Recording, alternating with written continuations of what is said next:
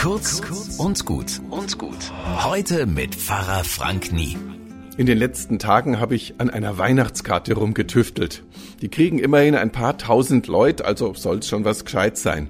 Und auf der Suche nach einem Thema stolperte ich über die Jungfrauengeburt. Ihr wisst schon, Maria bringt Jesus auf die Welt, hat aber mit keinem Mann geschlafen.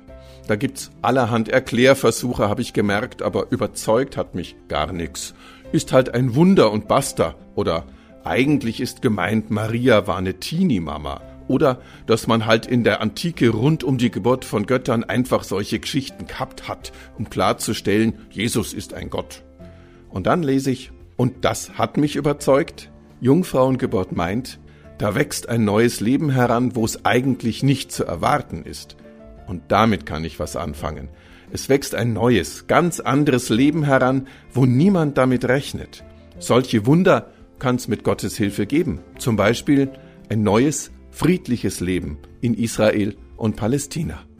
Bis morgen.